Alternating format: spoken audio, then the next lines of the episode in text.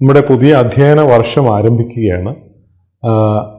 സ്കൂളുകളിലേക്കുള്ള വിദ്യാർത്ഥികളുടെ പ്രവേശന പ്രായം ഒന്നാം ക്ലാസ്സിലേക്കുള്ള വിദ്യാർത്ഥികളുടെ പ്രവേശന പ്രായം എത്രയാവണം എന്നതിനെ സംബന്ധിച്ച ഒരു അഭിപ്രായ വ്യത്യാസം കേന്ദ്ര ഗവൺമെന്റിന്റെ നയരേഖകളും നമ്മുടെ കേരളത്തിന്റെ ഈ വർഷത്തെ പ്രവേശന നയവുമായി ബന്ധപ്പെട്ട് നിലനിൽക്കുകയാണ്.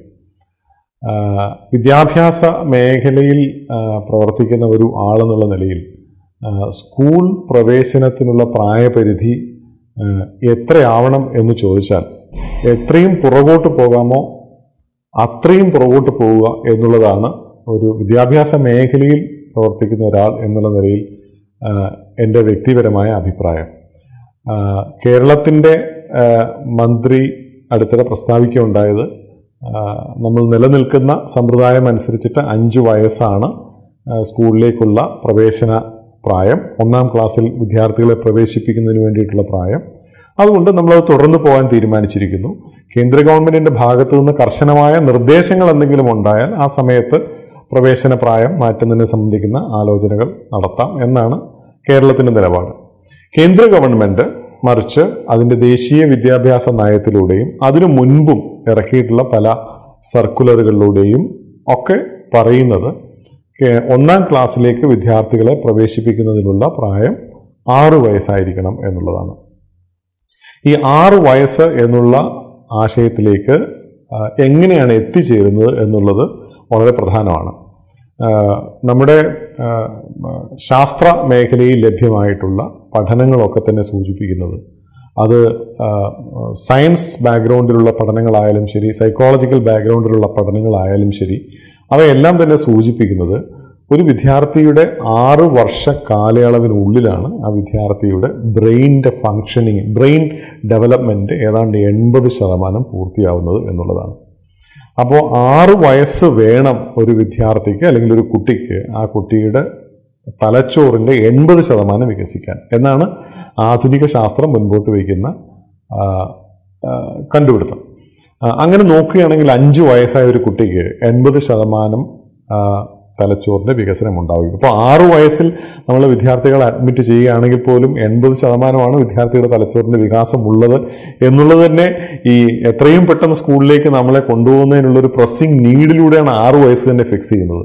യഥാർത്ഥത്തിൽ നമുക്ക് വേണമെന്നുണ്ടെങ്കിൽ വീണ്ടും ഒരു വർഷം കൂടെ വൈകിച്ചാലും തെറ്റില്ല എന്നുള്ളതാണ് ഒരു വിദ്യാഭ്യാസ മേഖലയിൽ പ്രവർത്തിക്കുന്ന ഒരാളെന്നുള്ള നിലയിൽ ഇതിനെക്കുറിച്ച് കൂടുതൽ കാര്യങ്ങൾ പഠിക്കുകയും വായിക്കുകയും ചെയ്യുന്ന ഒരു വ്യക്തി എന്ന നിലയിൽ എന്നുള്ള നിലയിൽ എന്റെ മാത്രമല്ല ആ മേഖലയിലുള്ള എല്ലാവരുടെയും അഭിപ്രായം എന്നാണ് ഞാൻ വിശ്വസിക്കുന്നത്.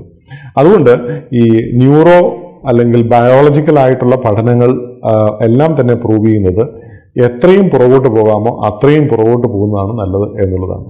ഇതുമായി ബന്ധപ്പെട്ട് അന്തർദേശീയ തലത്തിൽ നടന്നിരിക്കുന്ന പഠനങ്ങൾ വളരെ പ്രധാനമാണ്. ആയിരത്തി തൊള്ളായിരത്തി എഴുപത്തി അഞ്ചിൽ ഇതുമായിട്ട് ബന്ധപ്പെട്ട് വളരെ വിശദമായിട്ടുള്ള ഒരു പഠനം. എങ്ങനെയാണ് അഞ്ചു വയസ്സ് സ്കൂൾ വിദ്യാഭ്യാസത്തിലുള്ള പ്രായപരിധി ആയത് എന്നുള്ളത് നമുക്കിപ്പോഴും ഒരു മരീചികയായിട്ട് നിൽക്കുന്ന കാര്യമാണ്. അഞ്ച് വയസ്സിൽ എന്തുകൊണ്ട് തുടങ്ങുന്നു എന്നുള്ളത് ഒരു മരീചികയാണ്. അതിന് കൃത്യമായ ഒരു ശാസ്ത്രീയമായ അടിത്തറയൊന്നുമില്ല. വ്യാവസായിക കാലഘട്ടത്തിൽ അഞ്ച് വയസ്സ് എന്നുള്ളത് നമ്മൾ തുടങ്ങി അങ്ങനെ അത് കണ്ടിന്യൂ ചെയ്തു പോകുന്നു എന്നുള്ളത്. അതിനൊരു ശാസ്ത്രീയമായ അടിത്തറയൊന്നും നമുക്ക് ഇപ്പോഴും മുൻപോട്ട് വയ്ക്കാനില്ല ഹെഡ്ജസ് എന്ന് പറയുന്ന ഒരു ഒരു വിദ്യാഭ്യാസ വിദഗ്ധൻ അദ്ദേഹം ശാസ്ത്ര മേഖലയിലും ഒക്കെ പ്രവർത്തിക്കുന്ന ഒരാളാണ്. അദ്ദേഹം ആയിരത്തി തൊള്ളായിരത്തി എഴുപത്തി അഞ്ചിൽ നടത്തിയ ഒരു പഠനത്തിൽ അതുവരെയുള്ള ഈ ശാ- ഈ സ്കൂൾ വിദ്യാർത്ഥി സ്കൂളിലേക്ക് വിദ്യാർത്ഥികളെ ചേർക്കുന്നതിന് വേണ്ടിയിട്ടുള്ള പ്രായത്തെ സംബന്ധിക്കുന്ന മുഴുവൻ പഠനങ്ങളും വളരെ വിശദമായിട്ട് അദ്ദേഹം സമാഹരിക്കുകയും അവയെക്കുറിച്ച് വിശദമായി പഠിക്കുകയും ചെയ്തിട്ടുണ്ട്. ആ പഠനത്തിന്റെയൊക്കെ ആത്യന്തിക ഫലമായിട്ട് അദ്ദേഹം മുൻകൂട്ടി ഒരു കാര്യം വളരെ പ്രധാനപ്പെട്ടതാണ്. അദ്ദേഹം പറയുന്നത് ഒരേ ഇന്റലിജൻസ് നില ഐ ക്യു ഇന്റലിജൻസ് കോഷ്യന്റുള്ള രണ്ട് വിദ്യാർത്ഥികളെ എടുത്തു നോക്കിയാൽ അതിൽ അഞ്ചു വയസ്സിൽ സ്കൂളിൽ ചേർത്ത വിദ്യാർത്ഥിയും ആറു വയസ്സിൽ സ്കൂളിൽ ചേർത്ത വിദ്യാർത്ഥിയും ഉണ്ടെന്ന് വിചാരിക്കുക. രണ്ടുപേരുടെയും ഐ ക്യു ഒരേ ഐ ക്യു ആണ് എന്ന് വിചാരിക്കുക. അങ്ങനെ നോക്കുകയാണെങ്കിൽ ഈ രണ്ട് വിദ്യാർത്ഥികളുടെയും ഐ ക്യു ഒന്നാണെങ്കിൽ പോലും ആറാമത്തെ വയസ്സിൽ സ്കൂളിൽ ചേർക്കപ്പെട്ട വിദ്യാർത്ഥിക്ക് അഞ്ചാമത്തെ വയസ്സിൽ ചേർക്കപ്പെട്ട വിദ്യാർത്ഥികളെക്കാൾ കൂടുതൽ നല്ല പെർഫോമൻസ് ഭാവിയിൽ കാഴ്ചവെക്കാൻ സാധിക്കുന്നു എന്നുള്ളതാണ് ഹെഡ്ജസ് മുൻപോട്ട് വയ്ക്കുന്ന പഠനത്തിന്റെ അന്തസത്ത എന്ന് പറയുന്നത്. അത് വളരെ വിശദമായിട്ടുള്ള പഠനങ്ങളുടെ അവസാനമാണ് ഹെഡ്ജസ് അത് മുൻപോട്ട് വയ്ക്കുന്നത്.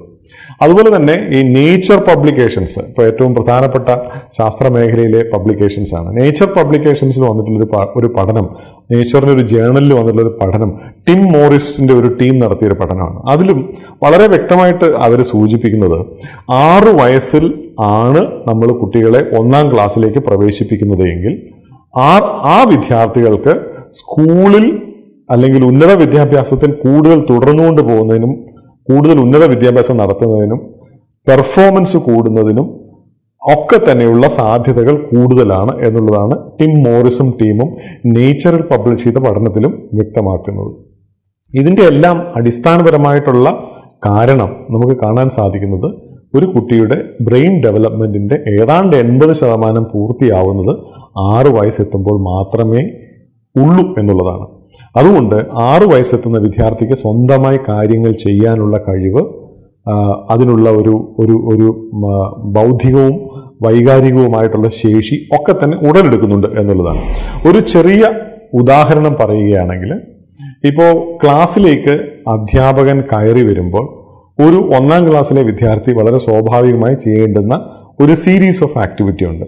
നമ്മുടെയൊക്കെ ഒരു സിസ്റ്റം അനുസരിച്ചിട്ട് അധ്യാപകരെ കാണുമ്പോൾ എഴുന്നേറ്റ് നിൽക്കുന്നു.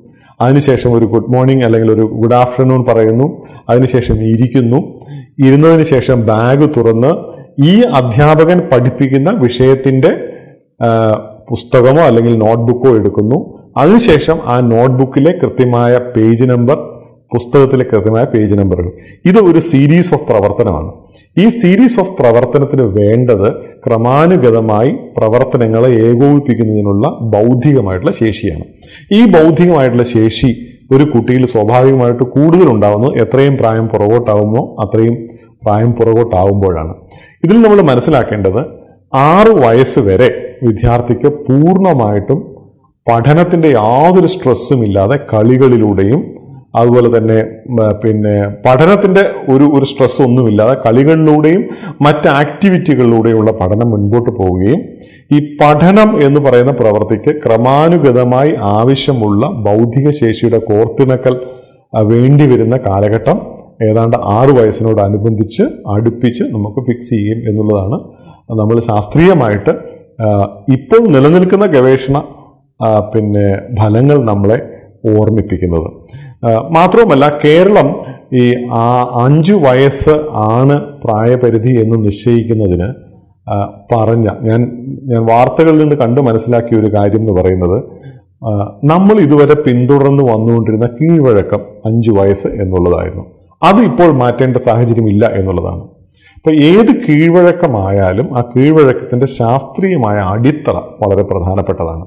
ഇപ്പോൾ കേരളത്തിൽ ഒരു പഠനം നടത്തി ആ പഠനത്തിന്റെ അടിസ്ഥാനത്തിൽ അഞ്ചു വയസ്സാണ് ഉത്തമം എന്ന് കണ്ടത് എന്ന് പറയുന്നതിനേക്കാൾ എത്രയോ ദുർബലമായിട്ടുള്ള ഒരു ആർഗ്യുമെന്റ് ആണ്. കീഴ്വഴക്കമാണ് നമ്മൾ പിന്തുടരുന്നതിനുള്ള പ്രധാനപ്പെട്ട കാരണം എന്നുള്ളത്.